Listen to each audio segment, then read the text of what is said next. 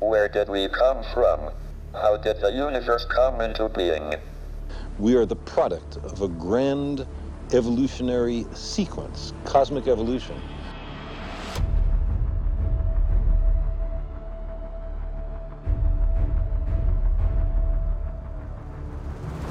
We choose to go to the moon in this decade and do the other things, not because they are easy, but because they are hard. Ignition sequence start. Six, five, four, three, two, one, zero. All engine running. Liftoff. We have a liftoff. 32 minutes past the hour. Liftoff on Apollo 11. It's one small step for man. Cleared. We got a roll program.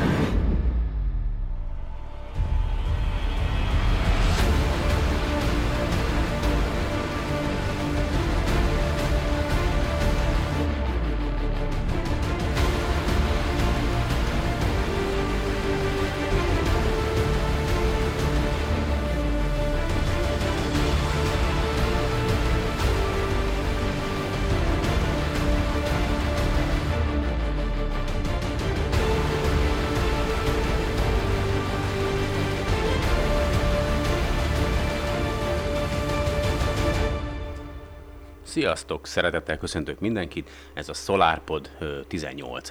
adása immáron, és hát mit szólnátok, hogyha Magyarországon, még a kezdetben csak online is, de lenne egy, egy tudományos rádióadó, ahol a különböző tudományos podcastokat gyűjtenénk, gyűjteném össze, aztán különböző műsorok lennének, a tervek szerint írnék a mozaik kiadónak, illetve néhány ismerősömnek, akiről tudom, hogy egy adott témában otthon van, lehetnének gyermekműsorok hétvégenként, akár matematika, fizika, kémia, bármi, ilyen kis, hú, jó lenne, tehát Á, Gondolkodom erősen rajta, ha bárki megvalósítaná helyettem, annak is nagyon örülnék, viszont, viszont erősen terve van véve, most annak a módját próbálom megtalálni majd, hogy hogy pénzt gyűjtsek ehhez, valamilyen úton, módon, vagy, vagy majd a saját ö, magam által, és akkor mondjuk lehet, hogy csak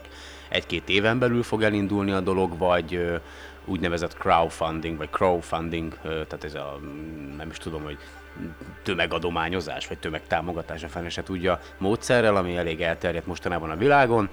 Aztán ha összegyűlik a pénz, akkor mindenféleképpen az összes létező magyar tudományos podcast készítővel, sugárzóval felfogom benne a kapcsolatot. Nagyon jó lenne. Tehát én nem tudom, ti hogy vagytok vele, Én örülnék neki, hogyha lenne egy ilyen, és annak is örülnék, ha mondjuk a normál rádiófrekvenciákon is lehetne fogni egy hasonló rádióadást, úgyhogy remélem, hogy siker, siker övezi, vagy követi majd ezt a tervet, meg hogy megvalósul, de térjünk át a mai ö, műsornak a témájára. Sikeresen ö, folytattuk a beszélgetést Rezsabek Nándorral, a tegnapi nap folyamán. Ugye azt tudnotok kell, hogy a műsor az most így néhány nap alatt fog elkészülni. Ma 2016. július 14-e van, mi 13-án beszéltünk Nándival, pontosabban folytattuk a, a 20. század jeles csillagászai és csillagászati vagy tudományos ismeretterjesztői sorozatunkat, ez lesz a második része neki, és Strókai Kálmáról, illetve Zerinvári Szilárdról beszélgettünk.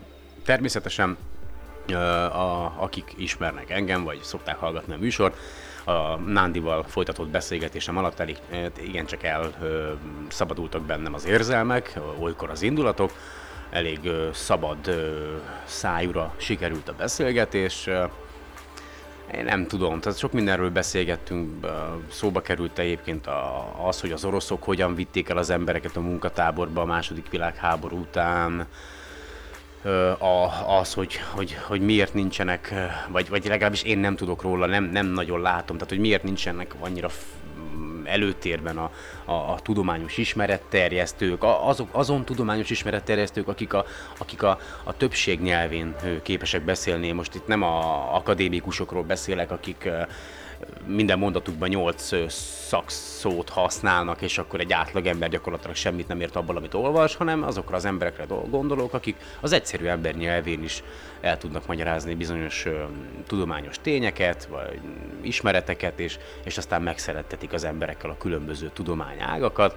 Szóval ez is szóba került a Nándival folytatott beszélgetésem alatt, meg hát ugye a Facebookos társadalom olyan értelemben, hogy hogy hát a, legtöbben nem, tehát nem, tehát a Facebookon nincs értelme túl, túl hosszú bejegyzéseket írni, mert ez embereknek a 90%-a el se olvassa egyébként, csak a címszavakat nézi meg, aztán like, like, like, like, like, like, vagy megy tovább, de ez is benne van a beszélgetésben, illetve az, hogy van ez a ö, angolul rövidítés, RTFA, tehát ami azt jelenti, hogy read the fucking article, tehát hogy olvasd el azt a píp, de mindegy, cikket. És van ennek lényege, majd a műsorban, a beszélgetés alatt ö, hallhatjátok, hogy miről is beszélek, tehát nem elég ám csak egy ö, főcímet, és mondjuk a, a cikk első mondatát elolvasni, hanem ha bármikor híreket olvastok, ö, mielőtt bármilyen ítéletet is ö, alkottok egy adott cikkről, hírről, mindenféleképpen olvassátok el.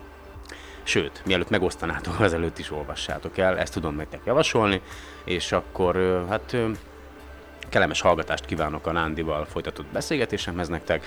Remélem, hogy, hogy, hogy azért tartalommal is tudunk majd vagy szolgálni számotokra, és nem csak a, az én ki rohanásaimat fogjátok hallgatni, de akkor most következzen a Ná- Nándival folytatott beszélgetésem, és akkor majd a műsor végén pedig lezárom az adást. Köszönöm szépen, hogy ma is hallgatjátok a podcastot.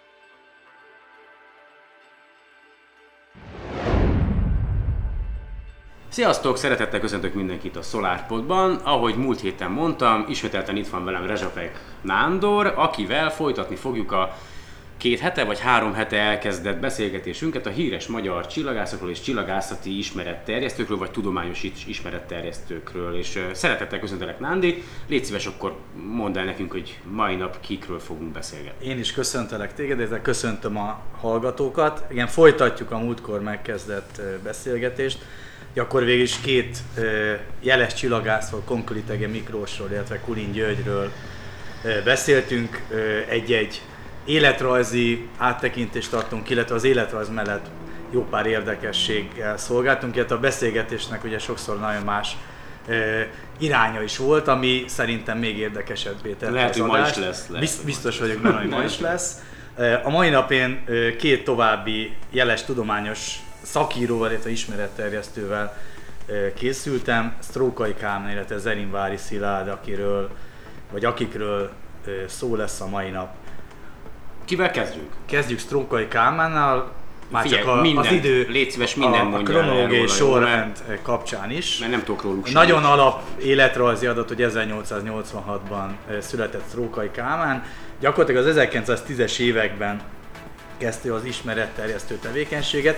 Ugye, mint a részletekben megyünk, de nagy ö, vonalakban azt kell mondani, hogy ő azt tette híressé, hogy nagyon nagy számú kiváló csillagászat, illetve természettudományos, illetve műszaki ismeretterjesztő könyvet írt, és ami miatt ő unikum volt, hogy szakította arra a korszakra, tehát a 10-es, 20-as, 30-as évekre jellemző ilyen akadémikus jellegű ismeretterjesztéssel, ami nek sokszor olyan momentumai voltak, hogy az ember nem tudta eldönteni, hogy egy szakkönyvet olvas, vagy éppen egy ismeretterjesztő kiadvány.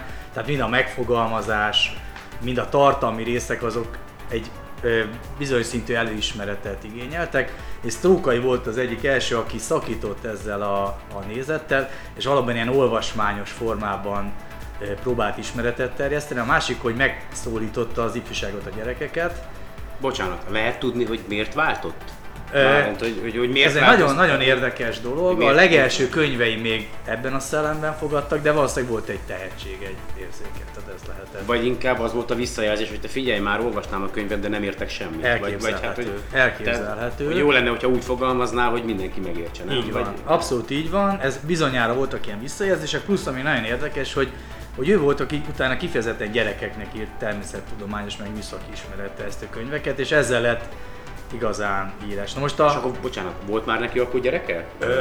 az az érdekes, Hogy hogy neki- idős korában házasodott, és Ja, akkor ő úgy 60 éves kora körül született a fia, aki egyébként személyesen ismerősöm, írtam Sztrókai Kálmánról egy könyvet, és a könyv alapját ugye a hagyaték szolgáltatta, a fia a 60-as éveiben jár, azt hiszem 1944-ben született talán, tehát a, gyakorlatilag a háború vége Vég. felé, és ugye a hagyatékot megőrizte apja emlékét ápolja, viszont azzal, hogy, hogy késői gyerek volt, éppen ezért még ugye így a vele való beszélgetések, a, az anyagokhoz való hozzáférés lehetséges. Akkor azt lehet tudni egyébként, hogy miért, miért gyerekeknek kezdett el írni? Akkor, Ez is egy nagyon, nagyon érdekes kérdés, és az az érdekes, hogy tulajdonképpen azelőtt kezdett el gyerekeknek is írni, mielőtt még neki megszületett időskorában az első gyermeke.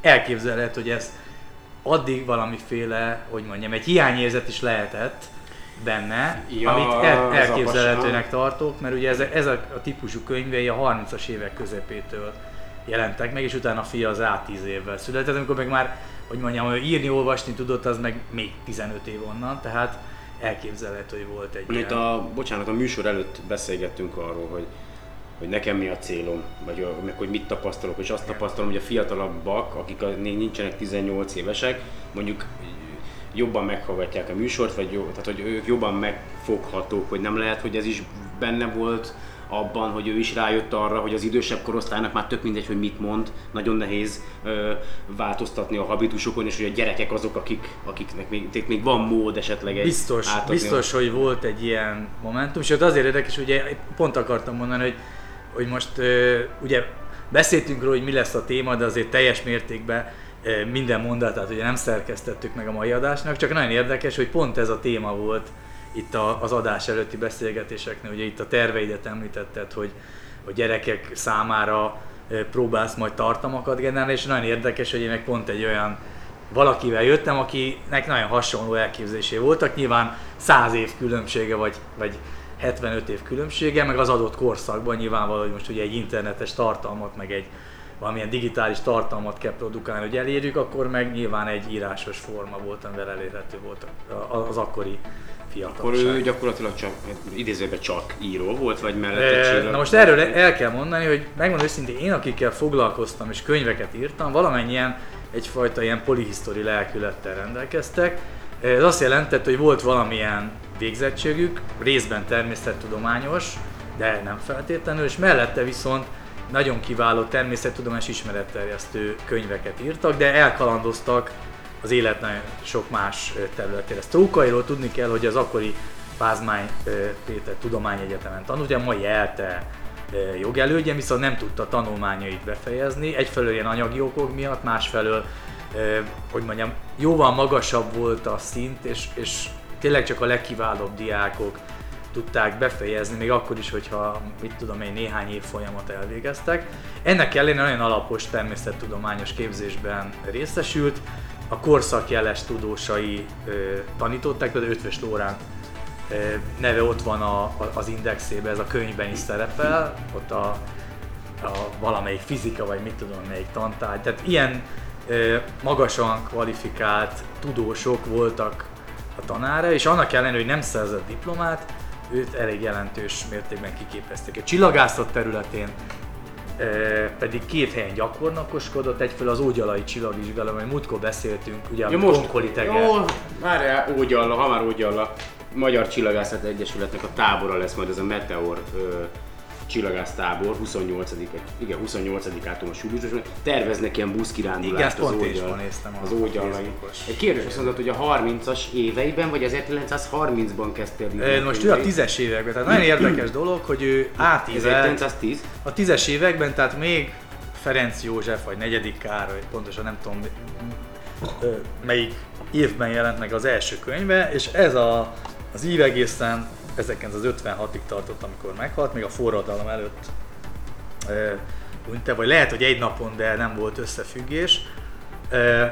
Nagyon érdekes a politikai dolog, ugye most ebbe azért nagyon nem szoktunk belemenni, de érdemes megemlíteni, hogy neki mindig baja volt az adott rendszerrel, de ugyanakkor soha nem fizikai atrocitás nem érte. Minden esetben tulajdonképpen azt lehet mondani, hogy hagyták dolgozni, tehát ezért lehetett, hogy még a ugye még a, a a, a Habsburg időben jelentek meg az első ismeretterjesztő könyvek, utána a Hort időben is, akkor vált jelentős ismeretterjesztő íróbá, még a Rákos, hogy mondjam, ugye a Rákos időben, de még a, a rövid, hogy mondjam, a nyilas időben is talán megjelent neki kiadványa, tehát így végig tudta Nagyon jól tudott ezt, a, ezt az ívet. Igazán úgy mondom, hogy mindig megúszta, tehát Aha. valahogy megúszta annak ellenére, hogy állandóan problémái voltak, de ez nem érintette azt, hogy, hogy azért azzal, hogy egy elismert valaki volt, hagyták dolgozni. Volt valami érdekes történet vele kapcsolatban, mint mondjuk az legutóbbi beszélgetésünkön a,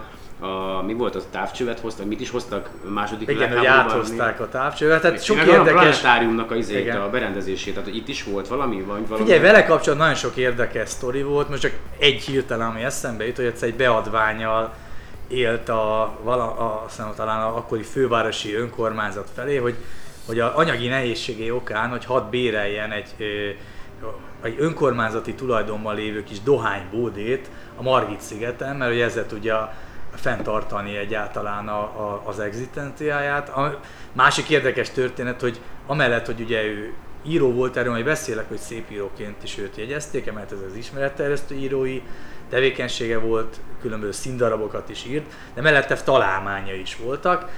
Nagyon sok találmánya volt, olyan megoldások például, hogy közlekedési lámpa színtévesztők számára.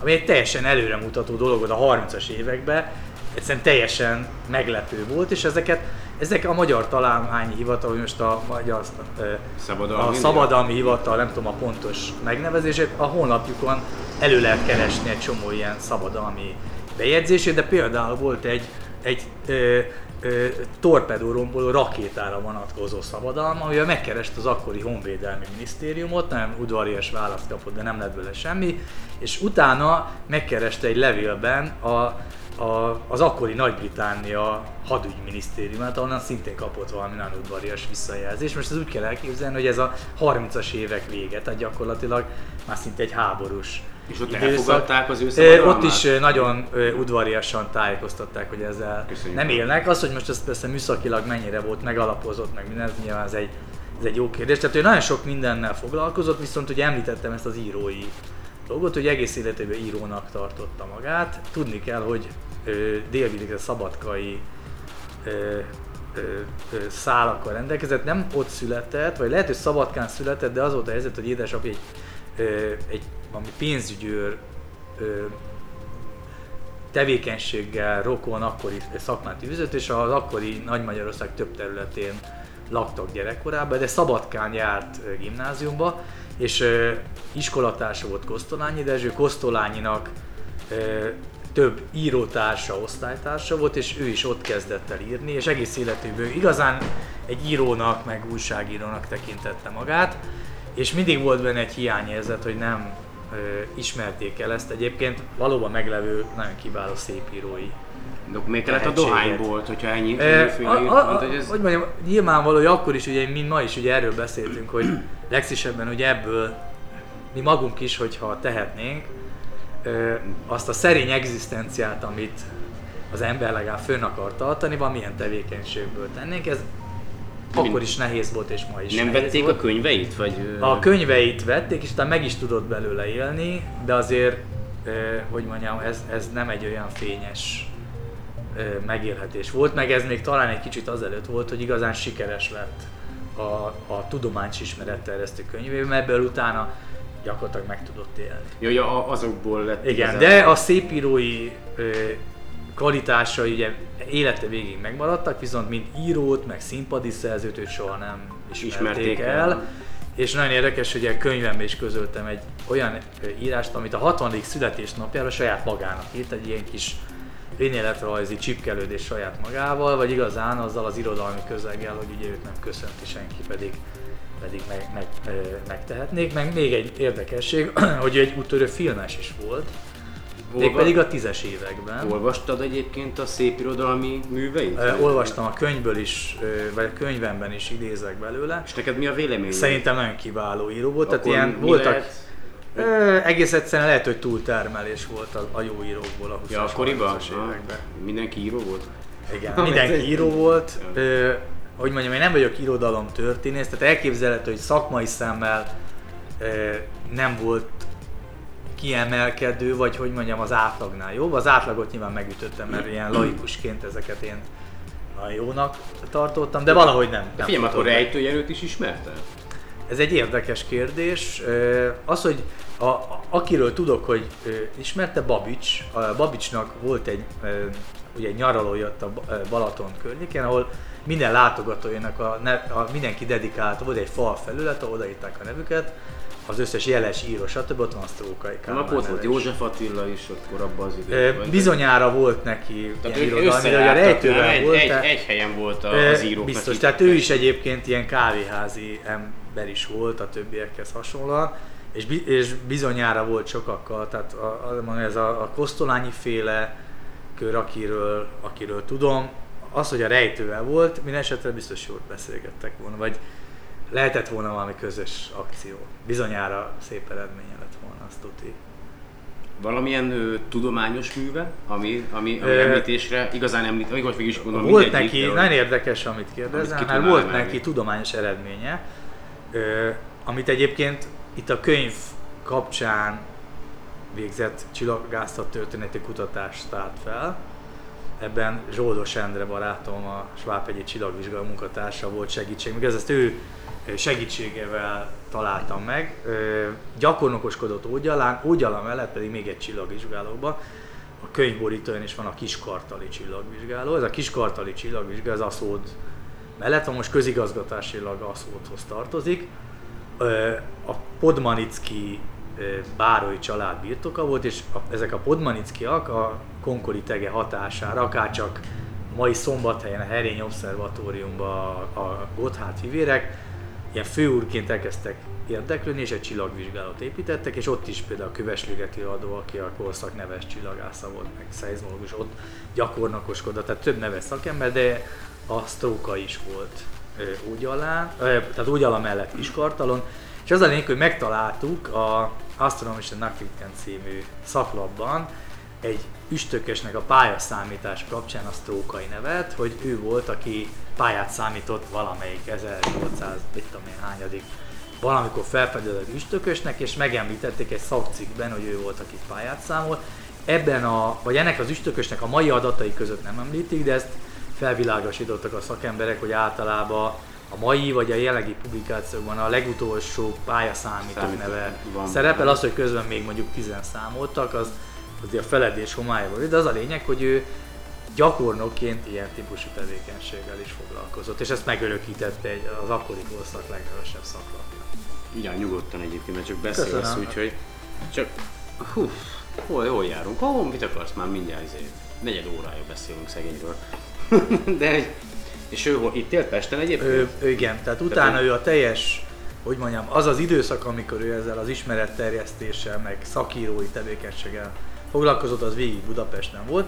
Van egy emléktábla is, ezt érdemes felkeresni, ha Margit körúton jársz, akkor van egy nagyon-nagyon érdekes épület, a, tehát hogyha átmész a Margit hídon, a villamos akkor a a Margit egy, egy kanyart, igen, és utána vesz egy még egy fél kanyart, és ott van egy épület, aminek az az érdekessége, hogy úgy újították fel, hogy az első emeleti magasságig lehet látni azt az eredeti dizájnt, amivel ezt tervezték, és fölötte ilyen nagyon egyszerűen van fölújítva. Ez, ez, ez az épület, ez a feleségének a, az édesapjáé volt. Ebbe a családba házasodott be. Ez az épület ugye egy magántulajdon volt, a háború után ugye államosították, stb., de ők annak ellenére ott maradtak és ott laktak, és ennek az épületnek a falán a Margit körülti oldalon van egy emléktábla, amit a felesége állítatott az akkori tanács, ugye az önkormányzat támogatásával, halálának talán valamelyik évfordulóján, talán egy tíz éves, ott van. ott van ez az emléktábla, hogy megemlékeznek róla, mint igazán, mint tudomány népszerűsítő, meg műszaki, tehát ugye nem szabad elfeled, meg megfeledkezni arról, hogy a könyveinek a, a fele az körülbelül természettudományos ismeretterjesztés, úgyhogy csillagászat, kémia, fizika, bármi szerepelt, ö, amellett pedig nagyon sok műszaki ismeretterjesztő könyvet is. Na most akkor téged kérdeznek, hogy áruld el nekem azt, hogyha ha a mi társadalmunk, vagy akkor ennyire tele volt lángelmékkel, szakírókkal, ismeretterjesztőkkel, akkor ö, hogy fogalmazzak finoman, ö, hogy akkor miért van ennyire elhűlve a mai magyar társadalom? Ez egy nagyon jó Tehát, kérdés, hogy- ez talán múltkor is, ez így fölmerült egy más ö, aspektusban. Ö, tehát valahogy talán akkor is az volt, hogy ugye ő elért nagyon sokakat, el kell mondani, hogy volt egy statisztika, amit a különböző könyvkiadók eladási adatai alapján ő maga szerepeltetett egy cikkben egy életrajzban, és ez körülbelül a 40-es évek közepén, most az, hogy ez a háború előtt volt, tehát 45 előtt két évvel, vagy 40 el után, de az a lényeg, hogy több mint fél millió példányba adták el a könyvét, ami egy iszonyatos mennyiség, tehát nagyon sokakhoz eljutott, ugyanakkor nyilvánvaló, hogy akkor is volt egy olyan közönség az országban, aki egyszerűen, akivel nem nagyon lehetett olyan értelemben mit kezdeni, hogy nem tudtad eljutatni azt a tudást, és, és e- egy, hogy mondjam, az lehet, hogy egy csöndes többség, tehát mindig is az a baj, hogy ez az ismeretterjesztés, vagy ez a fajta megközelítés, ez, ez minden esetben egy, inkább egy szűk kisebbséghez jut el, akármit teszünk, tehát a, akármilyen széles körben próbálunk ismeretet terjeszteni. Ugye ez egy felelősség nekünk is, hogy minél szélesebb Figyelj körben, már, de ez soha nem sikerül. Nem Megnéztem az első részét a Hobbimat csillagászatnak, amiről beszéltünk Igen. két adással korábban is. Ott emberek gyakorlatilag deszkából ö, ácsoltak össze Igen. maguknak távcsövet, házi készítésű tükörrel, vidéken, lent a semmi közepén. Az egy- És az tehát, egy hogy- kegyelmi és akkor időszak volt. Mi a, mi a szakmája?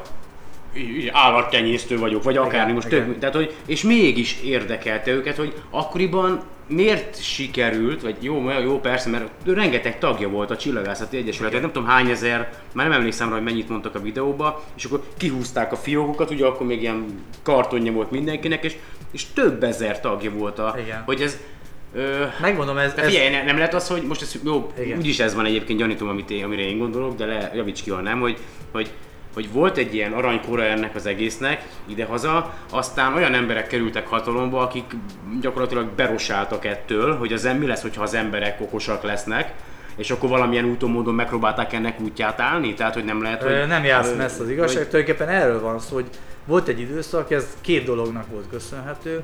Egyfelől egy zseni kellett, mint Kulin György.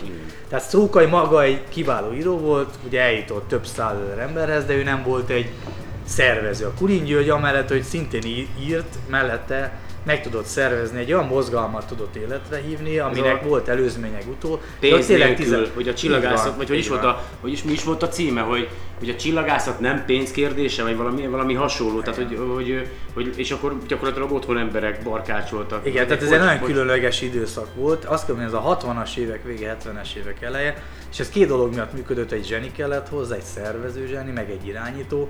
Amellett volt egy jelentős érdeklődés, hogy akkor ugye a hold utazásokról nem szabad megfeledkezni, Ah.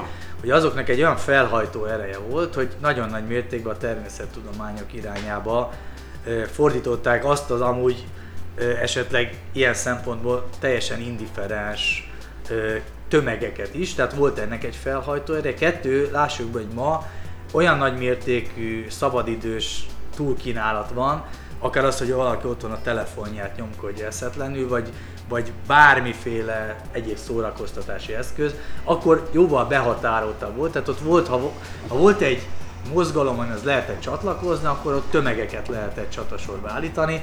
Ma ez képtelenség lenne, előtte meg megint képtelenség. És igaz, amit mondasz, hogy valóban ugyanez volt, hogy egy idő után megpróbálták központilag leépíteni ezt a kulini építményt, mert már túl sokan voltak, akkor de, úgymond decentralizálták ezeket a, ezt a központilag szervezett csillagászatbaráti körét, levitték megyei szintre, új tagkönyveket, ugye akkor már, már mindenki nem váltotta ki a tagkönyvre, nekem van, akkor miért kell új. Tehát ezt egy kicsit, hogy mondjam, állami szinten építették, meg Burkoltal leépítették, pontosan tehát így van. Így van, úgyhogy volt erre, és valóban ez, ez amit mondta, teljesen így van, hogy volt ennek egy aranykora, több tényező együttállása kapcsán. Aztán, hogy mondjam, ennek igazán előtte sem volt, meg utána sem volt, ma is. Ma, ma sokkal nehezebb, azt kell, hogy mondjam. Én főleg abban látom el, hogy annyi minden van, és a másik, hogy olyan szinten eluralkodott. Most én mindig azt szoktam példának mondani, hogy valakinek odaadnak egy zsebrádiót, az embereknek fogalma sincs, hogy hogy, Hogy működik. jó, hát hogy egyáltalán milyen mechanizmus, mechanizmus működteti, a leg, ö, hogy mondjam, a 21. század csúcs technológiáját használja mindenki, akár a mobiltelefontól kezdve, de közben a szellemi színvonal egy, a középkori butaságon nem emelkedik túl a, az asztrológiától kezdve minden ostoba baromságban hisznek, elhisznek. Most jó, mindegy, és jó, de igen, igen, ez van, igen, tehát igen. hogy keveredik ez a középkori misztifikáció, meg ostobaság, azzal, a, a, azzal, hogy utána közben meg 21. sőt 22. században. De ez mitől, mi a ráktól van? Tehát most a, ha csak a, a saját életemből indulok ki, rengeteget hibáztam, nagyon sok mindent elcsesztem. Hogy mondjam neked, hát egy tipikus szocialist, szocializmusban városiasodott családba születtem, ugye?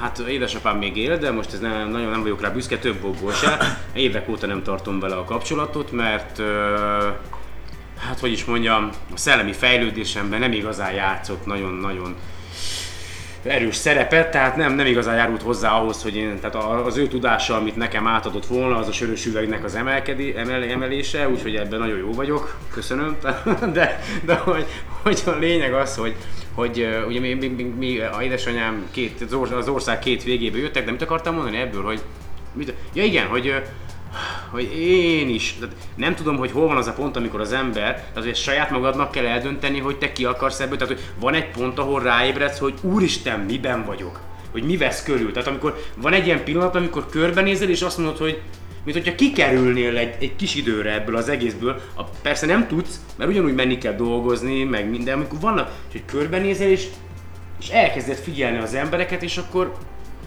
az nekem ez nem kell. Tehát, hogy, hogy ez a része nekem nem kell. Ez se kell, én, én ezt akarom. Tehát, hogy, hogy de, de viszont az a baj, hogy tök mindegy, mit akarsz, így hátulról 200 húznak vissza, hogy már pedig jössz ide, nem mész te sehova. Nem fogsz te véletlenül se kiszakadni ebből a közegből, tehát hogy ez mi a rákért van. Tehát, hogy miért, hogy nagyon nehéz Magyarországon valamivel ö, előre jutni, valamiben jónak lenni, egyszerűen azok a, a cégvezetők, meg, meg a legtöbb, akik, akik próbálnak, tehát mindig meg kell erőszakolniuk saját magukat, tehát kénytelenek, tehát egyszerűen, hogy mondjam, tehát, hogy Ma- Magyarországon azt látom, hogy, hogy nem, eme, nem emeli fel a, a, a, a társadalom a, az olyan kezdeményezéseket, amelyek azt a célt szolgálnák, hogy előrébb vigye magát a társadalmat. Tehát, hogy valamilyen úton, módon, nem tudom, van egy ilyen csatorna, csak a Kossuth Rádió Budapest, minden rendben van, minden faszol. Tehát most, és, és vidéken, ezeken a szar csatornákon kívül más nem érsz el. Tehát, hogy tehát most, most, most nagyon elkavarodtam, de ez a lehűítésnél tartunk még mindig, hogy gyakorlatilag rá tényleg az volt, hogy, hogy odafent, akik fönt vannak, nagyon is tisztában vannak azzal, hogy, hogy mi az, amit csinálnak, és szándékosan hülyén tartják az embereket. Az nem mellesleg ők is, vagy tényleg olyan hülyék, amilyenek, de annyira nem hülyék, hogy hülyén tartsanak minket, tehát nálunk okosabbak relatíve, mert képesek arra, hogy hülyén tartsanak minket. Tehát, hogy mármint ért, érted, amit mondok. Igen, tehát itt két dolgot Hogy most tudok ez- én ehhez hozzátenni. Egyfelől nyilván kell egy, egy igény mindenkiben, de ez, és ez azt mondom, ez az igény, ez teljesen független, hogy ki honnan jön. Tehát itt akár az amatőr csillagász közeget nézzük meg, hogy ott az a hogy mindig van egy közös téma, és az teljesen mindegy, hogy valaki egy esztergályos, vagy éppen egy egyet, egyetemi tanár, és rendkívül jól el tudnak beszélgetni, Beszélgetni, hogy, igen, meg tehát hogy kell egy ilyen, a, egy ilyen, akár egy ilyen természettudományos hobbi, kettő, hogy kell egy, hogy mondjam, egy ilyen közeg, ami kicsit befolyásolja. Tehát, hogyha valakinek van egy ilyen húzó ereje, mondjuk kapcsolatba kerül akármelyik csillagászati szervezettel, de lehet ez bármilyen más természettudományos egyesület, és hogyha eb- ennek a, hogy mondjam, a vonzásába kerül, akkor ebből ki tudja mozdítani, amit te mondasz, ebből a akár szellemi testpegységből, de ez lehet akár teljesen más, tehát nem kell, hogy ez egy természettudomány legyen, érdekes. mert lehet, hogy valaki a irodalombarátok társaságának, vagy akárminek, és, és azt, azt húzza föl esetleg. Igen, emlékszel, amikor egy két adással, vagy amikor előbb beszél, előbb, akkor mondtam, hogy volt nekünk egy olyan könyvünk, amiben benne volt a Farkas Bertalan. Igen. Ugye volt a gyerekkoromnak egy olyan időszaka, amikor ez engem megfogott, aztán elég hülyén alakultak a dolgok, én sem voltam a helyzet magaslatán. Aztán elkezdtem egyébként verseket írni, tehát én nagyon sokáig verseket írtam, jobbra erről nem tudsz, meg se, tehát hogy nem, mindegy. Volt egy ilyen depressziós ö, szakasza az életemnek, de hogy aztán valamilyen úton, módon mégiscsak visszakerültem ehhez a... Tehát hogy ez engem mindig is érdekelt, vonzott. Tehát, hogy ez a része, hogy ez... Ö, hogy sokszor van ez a hogy, akkor embereknek egyébként. kell, hogy legyen, tehát hogy attól függ, hogy éppen hova keveredsz, hogy Én azt mondom, hogy kell valami, tehát erre valaki mondta, hogy mindenki valamivel tehetséges, csak az emberek jó része az nem találja meg saját egész életében, hogy mi az. Aki meg megtalálja, az boldog ember lesz, lehet, hogy nem abból fog élni, de attól még boldog lesz, mert valamilyen szinten azt tudja művelni. És azt mondom, hogy ez a, ez a hobbi, ez valami ér- értelmes tevékenység, teljesen mindegy, ez egy társadalmi, tu- társadalomtudományi vagy természettudományi vonatkozás, vagy egy sport akármi, de valaki megtalálja, akkor boldog ember lesz, hogyha pá- ráadásul olyan közegben végzi ezt, ahol van egy, egyfajta ö, egy ilyen szociális háló jelleggel, vagy hogy mondjam, egy ilyen szövet, ami összetart ilyen típusú embereket, ez, ez kiemelhet és megtarthat sokakat, és egy boldogságot adhat egész életükben. Hozzáteszem, én, én ezt el kell mondjam, a csillagászatban megtaláltam, még ha ez nem feltétlenül egy, egy szervezethez kötött, tehát annyira már önálló lettem egészben, hogy én magamat elszórakoztatom a saját Ó, tehát ha már itt, itt, tartunk, akkor itt üzennék a Ricsinek, ugye, a Nagy Rihárnak, meg a Lacinak, meg a Dávidnak, akik lent voltunk múltkor megfigyelni, hogy erről van szó, összetartja a csapat, tehát hogy összetartja az, tehát hogy tehát, ha van, van egy olyan társaság, ahol, ahol nem lehúznak, ugye, kihasználnak, ahol szellemileg fejlődhetsz, tehát tök mindegy, miről beszélgettek, mindenféleképpen az lesz a vége, hogy több lettél valamivel, nem kevesebb, akkor az utána vonzani fog téged, tehát hogy lesz egy irány, amerre attól függetlenül, hogy milyen nehézségek vannak az életben, mindig is tekinteni fogsz, mert oda, Hát ez oda vágysz majd, tehát hogy, és akkor elméletileg tényleg megtart. De most És átsegít az élet problémáin is. Tehát lássuk be, hogy most a saját példámból kiindulva, hogy mondjam, ha jó kedvem van azért jó a csillagászat, a rossz kedvem akkor, Akkor azért, azért- jó. De teljesen mindegy, de igazán az érdekel. És Tehát- akkor- és egy idő után már nem érdekel, igazán Nem jó kedvem van. vagy- vagy sem. Vagy rossz, teljesen mindegy. Az a lényeg, hogy a meteoritjaimat egyel arrébb rakjam. Ó, de most egy kicsit eltértünk egyébként, bocs, nem akartam nagyon eltérni a témától, de Hát Figyelj, akkor vissza... visszakanyarodjunk a Tehát köve- Strókait következő, szerintem azt mondom, hogy így ö, nagyjából egy ilyen következő versenyzőnk. Zerinvári Igen, Szilárd. igen. Zerinvári Szilárd, ugye egy másik, ö, most mondhatom, róla is írtam egy könyvet. Kiről, tehát, kiről, de figyelj, öt nem van, akkor most hány, hány könyv? Kikről a, annyi, könyvet? annyi, gyakorlatilag ö, ugye múltkor, hát mégis öt könyv fűződik a nevemhez, meg két könyv fejezet, de a Kulinról is írtam az egyik ö, Könyvben? Kulin emlékkötetben. Ja, emlékkötetben, igen. egy, egy fejezetnyi. Ja, bocs, részt. mielőtt még folytatnánk Zerinvári. Ó, nézem a, a kulin.csillagászat.hu, illetve a csillagászat.hu. Azt én- én voltam az egyik Te, te írogatsz, hogy, hogy most akár ezeket is mondjuk fel lehetne olvasni, mert az emberek mondjuk éppen nincs itt, tehát ez, már még erre is gondoltam, mikor megláttam, hogy megint írtál valamit, hogy simán lehetne felolvasni ezeket a műsorba, a podcastba, vagy a, majd abba a terveimbe szerepelő rádióba. Ugye ez egy rendkívül jó ötlet, és hogy- hát azt kell, hogy mondjam, ennek van még egy olyan típusú előzménye, vagy egy mellékszál, hogy volt egy ö, a Polaris csillagvizsgálóban egy ilyen irodalom és csillagászat találkozása programunk február végén, vagy nem Ilyen pontosan felolvasó egy est? felolvasó est volt.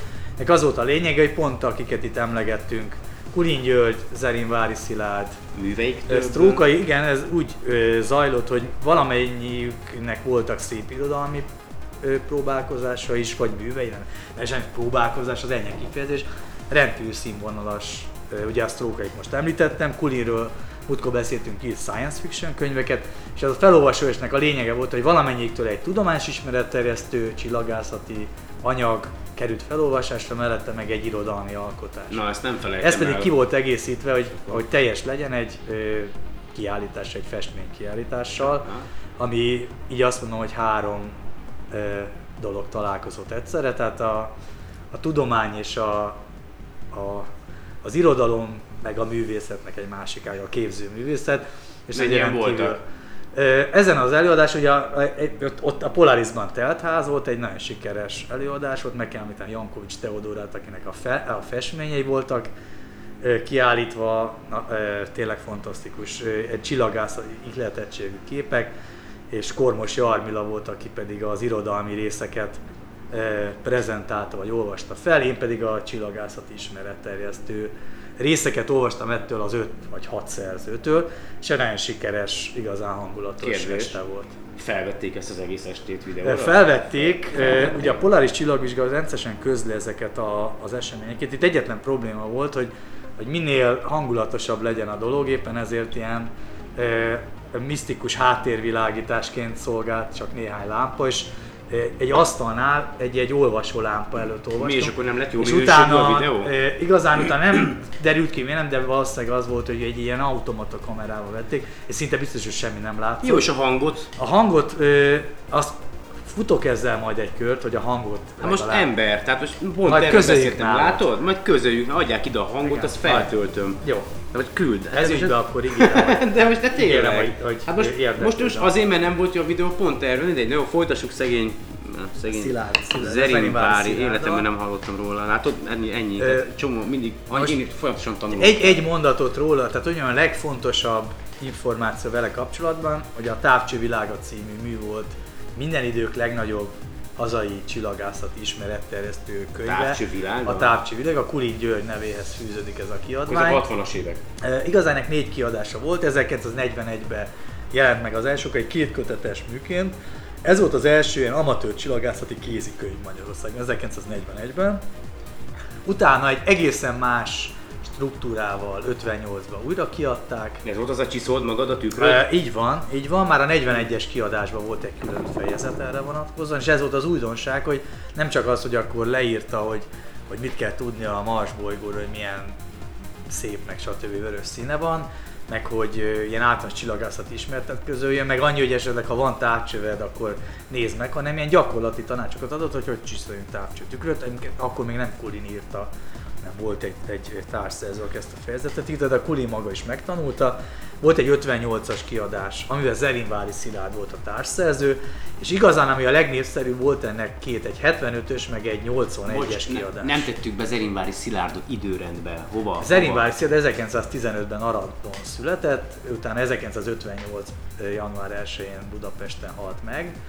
Hát akkor gyakorlatilag alig két évvel a... Ö, Tehát ő egy, hogy mondjam, egy kicsit Elég folyt- fiatalon halt meg. fiatalon halt meg, gyakorlatilag 43 éves sem volt. Sokat dohányzott? meghult. Nem, háború? Ö, a háború, Háború. volt az oka, tehát ő orosz hadifogságban oh. gyomorfeké jel jött haza, és tulajdonképpen ez volt a halálnak oka. Tehát utána még ugye egy, egy több mint tíz évet élt, de gyakorlatilag ö, Ah, és sokat akkor- szenvedett és folyamatosan kórházban. Akkor még nem volt gyógymód a fekére, nem? Nem, Volt nem fekére, tudták, nem nem tudták. És, és gyakorlatilag ez, ez vitte el, lényegében, igen, tehát mondjam, amikor én írtam a róla szóló könyvet, akkor már szegényt túléltem, akkor egy évvel idősebb, akkor mint ez két évvel ezelőtt volt. Tehát ami egyébként egy tragikus dolog, hogy ilyen fiatalon. És a, mondom, a nevét az adta ez a távcsővilág, de nem véletlenül bele, bekerült, ő Ről el kell mondani, egy katonatiszt volt egyébként. Úgy lett katonatiszt, hogy egy katoniskai tanár. Tehát neki volt egy a Szegedi Egyetemen egy természettudományos tanári képesítése. Ezzel emellett katonatiszt volt, és különböző katonai iskolákban tanított természettudományokat. Emellett egy szakembere volt a, a, a vízzel, ilyen, a hidrogeológiában, egy vízzel összefüggő katonai vonatkozásoknak. Ezt úgy lehet elképzelni, hogy ugye voltak a mit tudom, a Dunán különböző katonai hajók, meg ezekkel Mi a kapcsolatban. tankátkelés, meg ilyenek? Igen, tehát ilyen, ilyen típusban ő volt, ő volt egy, egy szak, szakember, és ilyen típusú dolgokat publikált is, mellette pedig különböző természettudományos tantárgyakat tanított a Szentendrétől ez az kőszegen, az ország különböző katonai iskoláiban, ezt a Hort időben is, meg utána a Rákosi időben is. Szerencsére is túlélte a, a, a 45 utáni, ugye igazolni kellett, ráadásul neki az apja a Hort időben országgyűlési képviselő volt. alatt is katonatiszt volt? Tehát ő a háború alatt is, bár úgy volt, hogy itthon volt, ugyanakkor elvitték a hadifogságba. tiszti fogságban. vagy- Azért volt itthon, mert tanított. Tehát az volt a lényeg, hogy mint katoniskolai tanár, ugye a- hiába volt ugye, tehát nem vitték frontszolgálatra, mert ugye a katoniskolai tanár. De akkor miért vitték el, miért vitték el folytába? Nem mindenkit elvittek, tehát egyszer összefogdosták az embereket. Egyszerűen úgy, ez úgy működött, hogy volt egy egy létszám, hogy Ez a, volt a nagy a szovjet Na, hadseregnek ez- ez volt a kell 20 felszabadítás? ember, és ha nem volt, akkor összefogdostak az utcán. ez, Ez, ez, ez volt. ez volt a nagy Hát felszabadítás. azért mondom, hogy felszabadítás, ez enyhe szó, tehát azt mondom, az egyik megszálló jött a másik után, csak ugye mindegyik felszabadítónak tekinti magát, és utána a másikat meg megszállónak tekinti. Tehát ez mindig így működik, a győztesek írják a történelmet. Mocskos, hanyatló, nem mint a különbek lennének. Igen, tehát nem azt egyik sem különb a másiknál, de most ebben nem akarok belemenni, de az a lényeg, egyik sem külön, csak az egyik megnyer, és akkor külön És nekünk még azt tanították, érted, általános iskolában, hogy jöttek a szovjet felszabadító csapatok, az Isten, tehát még ezt tanították általános iskolába. És még oroszul tanultam negyedikbe. Igen, mert hát igen. Guszi guszi gá gá gá, meg a yes hát így na jó hagyjál, de tényleg ez egy vers van, ennyit tudok oroszul, ez a guszi guszi gá gá gá, yes hát így da da da, nuli hitje, nyet nyet nyet, szíri volt, padgaroj, ne puszkáját, navda moly, ó ó ó, visszakozza, ez a, anya, hogy mennek a libák a hídon, és akkor szól nekik a fiú, hogy jaj, ne menjetek, mert jön a, ize a farkas, vagy a róka, nem tudom, és akkor jaj, dehogy jön, dehogy jön, és akkor az a vége, hogy úristen, tényleg itt van. De ennyi, ez maradt meg oroszból, de. És utána, várjál, ez a, a vicc az egészben, hogy drága szovjet testvéreink, elvtársaink, negyedikben még orosz tanultam, ötödikben már jó napot kívánok, ide évben angolul fogunk tanulni. Tehát, hogy ez a, a rendszer, hogy a, és én gyerekként ebből csak azt érzékeltem, hogy egyik évben még orosz, a másik évben meg már angolul tanulok, és akkor a drága angol barátaink. Tehát, hogy ez volt a Igen, hát rendszerváltás. egyik világhatalom És Amerika. helyére lép a másik, és akkor ő, ő befolyásolja maga szerény eszközeivel. Szóval a lényeg az, hogy összefogták szegényt, elvitték a fogolytáborba, tök, se ok nélkül akkor ezek szerint, Igen. gyakorlatilag. Hogy mondjam, tehát az esetében még magyaráztatjuk azzal, ugye, hogy katona volt és elvitték, de de nem kellett ez katonának lenni, elég volt, hogy rossz helyen vagy, és ott sétáltál a vasúti szerelvény mellett, főkaptak aztán 5 év múlva. Ez körülbelül úgy működött, mint, mint ahol én dolgoztam egy cégnél, nem mondom el, hogy hol, de ott gyakorlatilag meg volt határozva, hogy naponta mennyi büntetést kellett bevinni. Ha már nem vittél be annyit, akkor azt mondták, hogy te, te, te csaló vagy. De ez halál komoly, tehát akkor ott is meg volt, mondták a katonáknak, hogy ember, arra a vonatra 50 embert Pontosan. naponta fel kell Ez tenni. pontosan így volt. Hogy És öt, azért 50 foglalkoztak. hibást kell találni, tök mindegy ki ez, úgyis megy. Azt kell rá mondani, hogy áruló, vagy akármi, és akkor összeszedték az embereket, ha nem volt, azt vitték. Így működött. Az az a szerencséként Zerén várja, hogy viszonylag hamar, tehát hogy mondjam, hazajött és beteg volt, de ugyanakkor ebbe általában azért bele is haltak.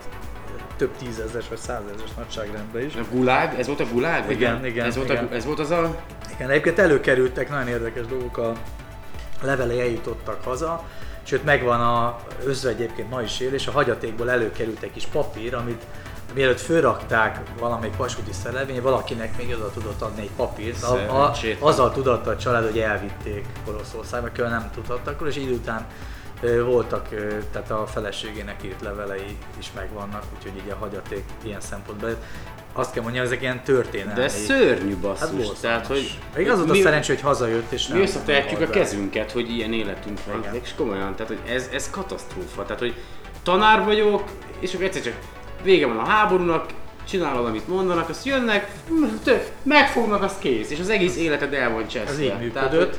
a És utána az volt a probléma, hogy tehát, sokan, akik ugye hazajöttek, utána ráadásul nem is tudták folytatni a tevékenységet. Neki nagy szerencséje volt, azzal, hogy mint katonatiszt volt egy ilyen igazolási eljárás, ami azt jelentette, hogy minden előzőleg fegyveres testületnél működő személynek igazolni kellett, hogy, hogy mondjam, hogy politikailag kellően megbízható, és ő Na. az az érdekesség, megkapta egyik nap, hogy nem, és utána egy nappal rá, hogy mégis.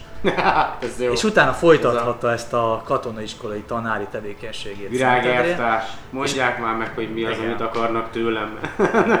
És de mondjam, ő, ő tényleg így meg, megúszta az egészet, és az az érdekes, hogy előtte ő ugye volt egy természettudományos tanári végzettség, rövid kutató is volt a Szegedi Egyetemen, egy fél évig katonatiszt lett, de igazán ezt a csillagászati ismeretterjesztő is, sőt hozzá kell tenni, ő geológiai, tehát különböző föltani témákban is publikált, az 50-es évek elején kezdte, vagy a 40-es évek legvégén, és nagyon-nagyon kiváló ö, ismeretterjesztő könyvei jelentek meg, és utána az, az történt, hogy a távcső világán, amikor megjelent, ő már meghalt, tehát ez posztumuszt jelent meg utána néhány hónap, de egy annyira népszerű íróvá vált ebbe a tudományos ismeret közösségben, hogy, hogy annak ellenére rajta hagyták a nevét, úgyhogy igazán a távcső világának az 58-as kiadásában csak tényleg részeket írt, és mások fejezték be, de azzal, hogy ott volt a Kulin György mellett a neve, ez egy ilyen vevő, vagy hogy mondjam, marketing szempontból egy Jó, de nem hiszem, kiemelkedő- hogy csak azért hagyták rajta a nevét. Hogy Azért is, de amellett tényleg, amiket megírt az... tiszteletből, nem? Tehát, hogy Azért részben is, de, de eladható. Tehát egész egyszerűen ez az ő, hogy mondjam, a nagyságának Annyira szól. híres íróvá... Ebben az 50-es években olyan, olyan kiváló. Amit el kell mondani vele kapcsolatban, hogy ő volt az első magyar ismeretterjesztő író, aki ezt a úgynevezett ilyen planetológiai szemléletet képviselte, aminek a lényege az, hogy összehasonlította a Földön lévő geológiai, földtani viszonyokat a naprendszer más égi testén, jellemzően kőzetbolygókon, holdakon lévő viszonyokkal, és ez, e között párhuzamot vont, és nem úgy tekintette arra, hogy a Föld meg a Mars egy teljesen idegen világ, hanem azt kereste, hogy mondjuk egy Földön vagy Holdon lévő valamilyen geológiai forma, vagy, vagy bármilyen ottani meteorológiai jelenség, az milyen a Földön, mi a közösben. Ő volt először, aki ezt közvetítette, plusz a, ő írt először elég részletesen ilyen légköroptikai jelenségekről, melléknapról, Ja, ez a... holdhalókról. Igen, igen, igen. Tehát ezekről írt először a, volt egy könyv, ez a Napföld emberiségének a, a Ismerősen, hang, ismerősen hangzik a igen, a felét, az egyik felét a napról írta, a másik először írt egy fél könyvnyi, de az is vagy 200 oldal volt, Napföld légkör, optikai jelenségekről, ilyen fantasztikus ábrákkal, és ezeket elemezgette. Tehát ilyen szempontból Zerinvár egy úttörő volt a hazai csillagászati ismeretterjesztésben. Te Figyelj már, hová lettek a mai világból ezek az ismeretterjesztők?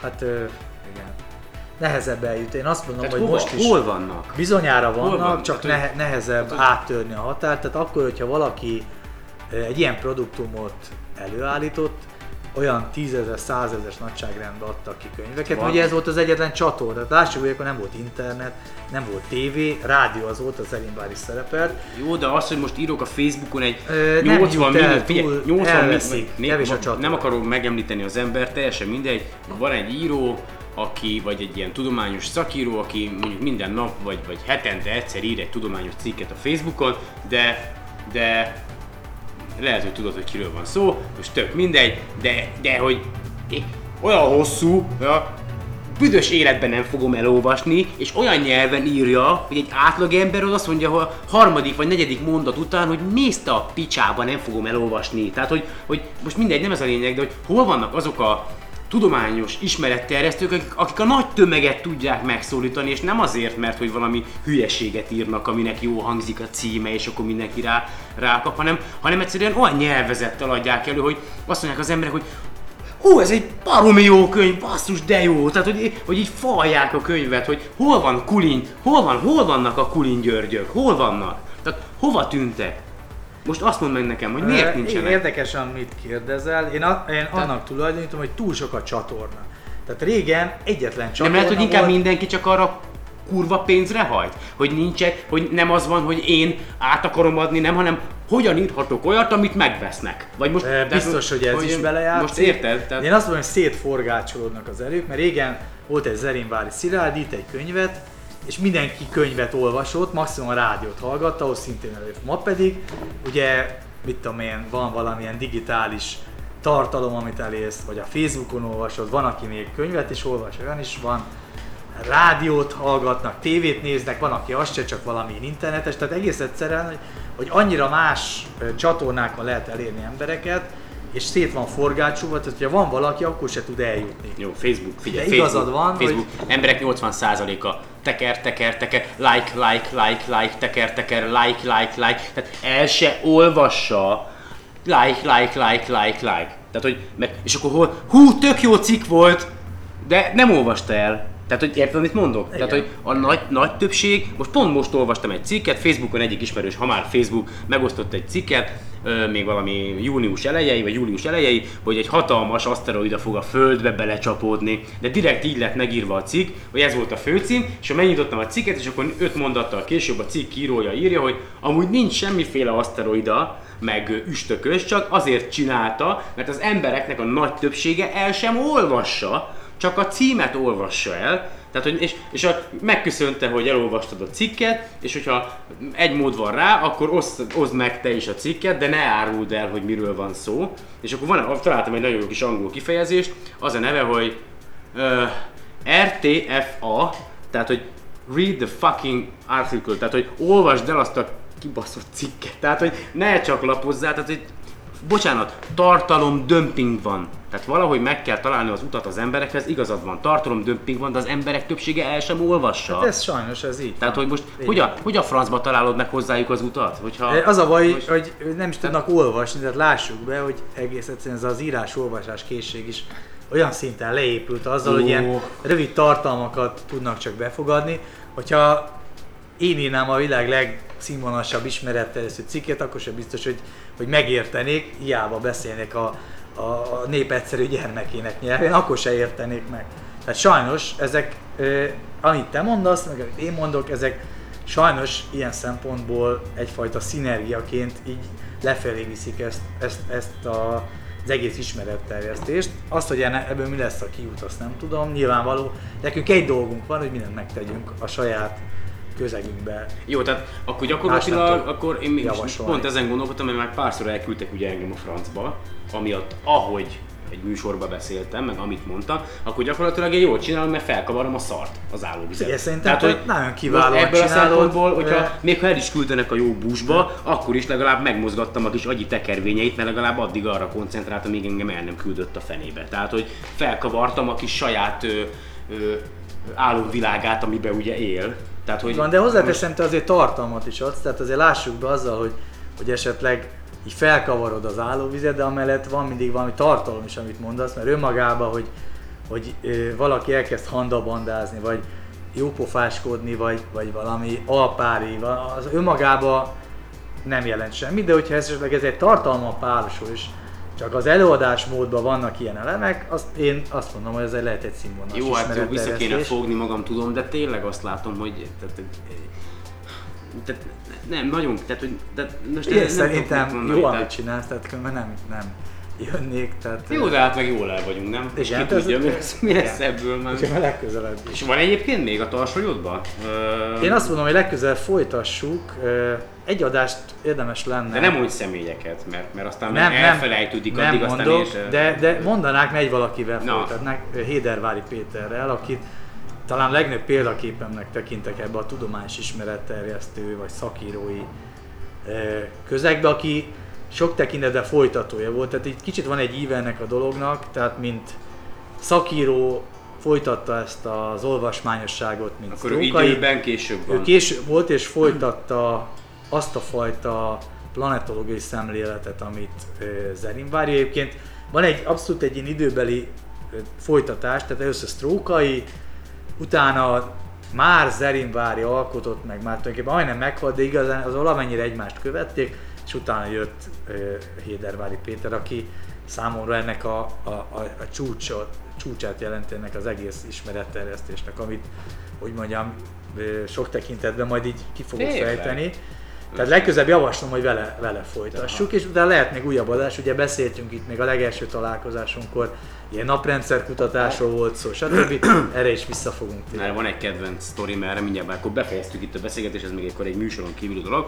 Ugye volt az üveges professzor, én nem láttam egy, talán egy vagy két rész gyerekkoromban tőle, meg ugye van Amerikában a Bill the Science Guy, vagy igen, Bill, Bill Nye, Bill Nye a, a The Science Guy, és akkor ugye vannak ezek az amerikai ö, szórakoztató, ott is arra mennek rá, hogy hogyan lehet eladni, dir, dur, bum, csit, csat, tudod, imádják az emberek a látványt, és akkor úgy bele lehet vinni a tudományos dolgokat, és akkor egyszer láttam valami Magyarországon, lehet, hogy a Spektrum, vagy én nem tudom melyiknek a jó voltával, egy, egy ilyen műsornak a magyar másolatát. Ez a, tudod mennyire szarul jön ki az, amikor a magyarok próbálják másolni, de, de szó szerint lemásolni azt, ahogy a, ez a nem, nem önmagukat adják egyrészt, akik a műsorban szerepelnek, hanem Hát, megnéztek mondjuk 20 részt abból az a, a, akármilyen műsorból, és akkor megpróbálják lemásolni azt a viselkedést, ahogy ők eladják, és akkor a, bemennek, mondjuk az elektromosságról beszélni, és akkor ilyen Magyarországon az ezer éves eszközökkel próbálják meg bemutatni szórakoztató módon azt, amit mondjuk Amerikában gyakorlatilag dollármilliókat költenek arra, hogy mondjuk felrobbantsanak egy teherautót, vagy bármit, tehát hogy ide-haza meg bemennek az akármelyik egyetemnek a szertárába, 1920-as évekből még megvan valami izé, te érted? Tehát, hogy el tudod képzelni, hogy ez a 21. századi előadási stílussal a, a posztkommunista, nem tudom micsoda, ezer éves szarokon bemutatni a kísérletet, tehát hogy Igen. nem jó mindegy, csak hogy ez olyan vicces, tehát hogy igen, ez a, igen, hogy tehát meg kell találni, bonyolult. tehát azért kell itt egy külön irányt szabni ennek, mert ez teljesen egyetértek, hogy nevetséges. Tehát nem lehet átvenni teljesen sablonokat, mert az ottan ismeretterjesztők, meg tartalmak azok egy más Kultúra. világban, Más kulturális kultúra. közegben alakultak ki, az emberek másféleképpen szocializálódtak, itthon ennek más útjait kell ö, Megtalálni. Nem tudjuk, hogy mi Amit az. ugye Kulin Egyébként. megtalált, nyilvánvaló, hogy én azt mondom, a mai világban én azt látom, hogy ha csak ilyen kis kulinoként mindenki De- de a Kulin nem- valamit hozzátesz, az már, az Kulin- már valami. Kulin, mint hogyha azt találta volna meg, hogy, hogy hogy mint hogyha azt üzente volna az embereknek, hogy ti is értek valamit. Tehát, hogy ez most ez, tehát, hogy, hogy, hogy, van. hogy, ez a, hogy láttam, ahogy a, a videóban a, a, az a hobbima csillagászat, hogy a, a, a, a, a, a paraszt bácsi, van három távcsövem, a kisebbik a lányomé, középső a feleségem, a nagyobb meg az enyém, ugye? De hogy, de hogy, hogy és akkor feleségét kérdezik, hogy hát hogyan ismerkedtek meg? Hát fejtük a tehenet, vagy én nem tudom, hogy hogy, hogy de valami ilyesmi volt, és vagy, vagy valamit fizértünk, és esténként néztük a csillagokat, és akkor, de tök, de tök jó, hogy, Eljutott hogy, a hogy, hogy valahogy, hogy vala, valahogy sikerült ugye. neki azt át, átadni az embereknek, hogy, hogy többek, mint a, a tehén fejő akármi. Tehát, hogy többek, mint, mint biorobotok. Most ez hülye, tehát, hogy több, Értem, többet érsz, mint, mint amennyit mondanak, hogy te vagy, és hogy igenis, neked is, tehát, hogy neked is jár, te is ebbe élsz, és csodáld meg azt, amiben élsz. Mellette dolgozhatsz, meg csinálhatod, a, hogy megéljél, de sokkal több vagy annál, mint amit a hétköznapokban ugye megpróbálnak veled elhitetni, hogy, hogy mint én is egy statisztikai adat vagyok, hogy most mennyit termelek, és mennyibe kerülök, tehát ennyit. ennyi. Tehát az e- egész életem, tehát az el, elmúlt tizen akárhány évben én azt hittem, hogy tényleg én nem is tudtam, tehát, hogy, és az utóbbi néhány évben kezdtem el gondolkodni, hogy basszus, tényleg, de hát én nem, nem csak ez a munk, biorobot vagyok, hogy elmegyek és csinálom, én ennél sokkal több vagyok, egy sokkal komolyabb dolognak a része. Aztán, hogyha azt mondják neked a munkahelyen, hogy fel is út, le is út, aztán kalapkabát, és nincs pénzed, akkor utána mi lett? Tehát, hogy, hogy nagyon nehéz egyébként, mert, mert alkalmazkodnod kell a társadalomhoz, ugye, valahogy boldogulnod kell, de mellette meg úgy, tehát egy sokkal magasabb szint, valaminek a részei vagyunk. Tehát te is, én is. Tehát, hogy Ez pontosan így van. Tehát, Szerintem ez ilyen ennél jobb zárszót, Jó, amit mondtál. igen, befejezem. De nem, nem lelőni akarlak, de ez De, annyira... de, de. Nem, egyáltalán nem, ez tényleg ö, valahogy én is ezt tartom, hogy mondjam, így, vagy ennek az értelmét látom, vagy ezt látom az életem értelmének, amit így most így megfogalmaztál, tehát ez tényleg...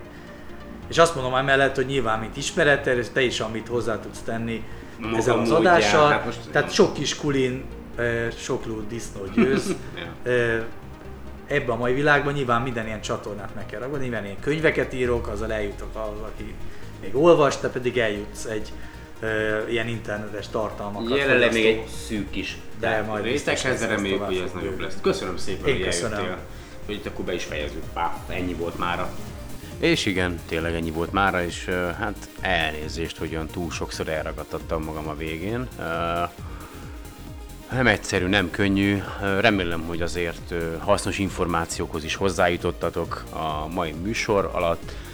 Nagyon-nagyon szépen köszönöm még egyszer, hogy ismét meghallgatatok, és augusztus elején várható folytatása Rezsabek Nándorral folytatott beszélgetésemnek, illetve még egyéb témákkal is készülünk, nem csak Nándival, hanem remélhetőleg új vendégeim is lesznek majd, nagyon bízom benne.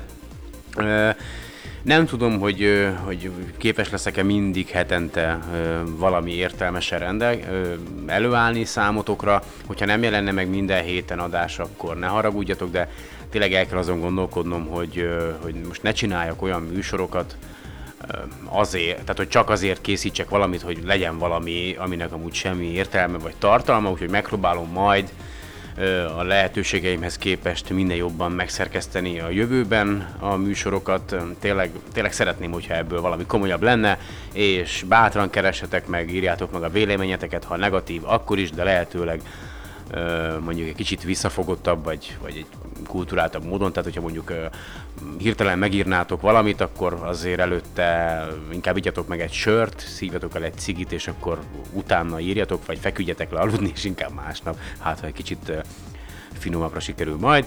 Elmondanám akkor a műsor elérhetőségeit.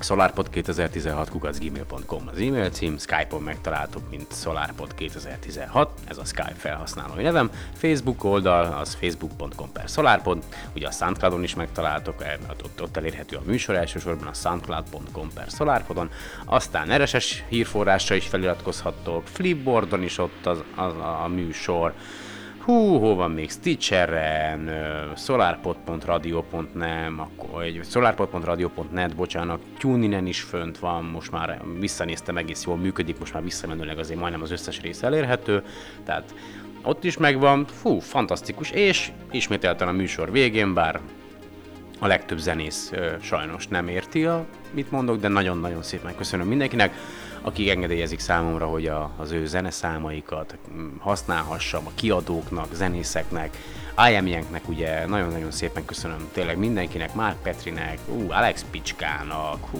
van, rengetegen vagytok, Krim Kollektív, a Plato, Aurix, hú, eszméletlenül sokan, köszönöm, hogy működik a, a megosztáson alapuló ö, gazdaság, hát idézőjelben mini gazdaság, itt legalábbis ezen a podcaston, és remélem, hogy, hogy jövőbeni terveimet sikerül megvalósítani, szükség van a segítségetekre, és nem anyagi segítségre gondolok, hanem szellemi segítségre, tartalomszolgáltatásra. Segítsetek!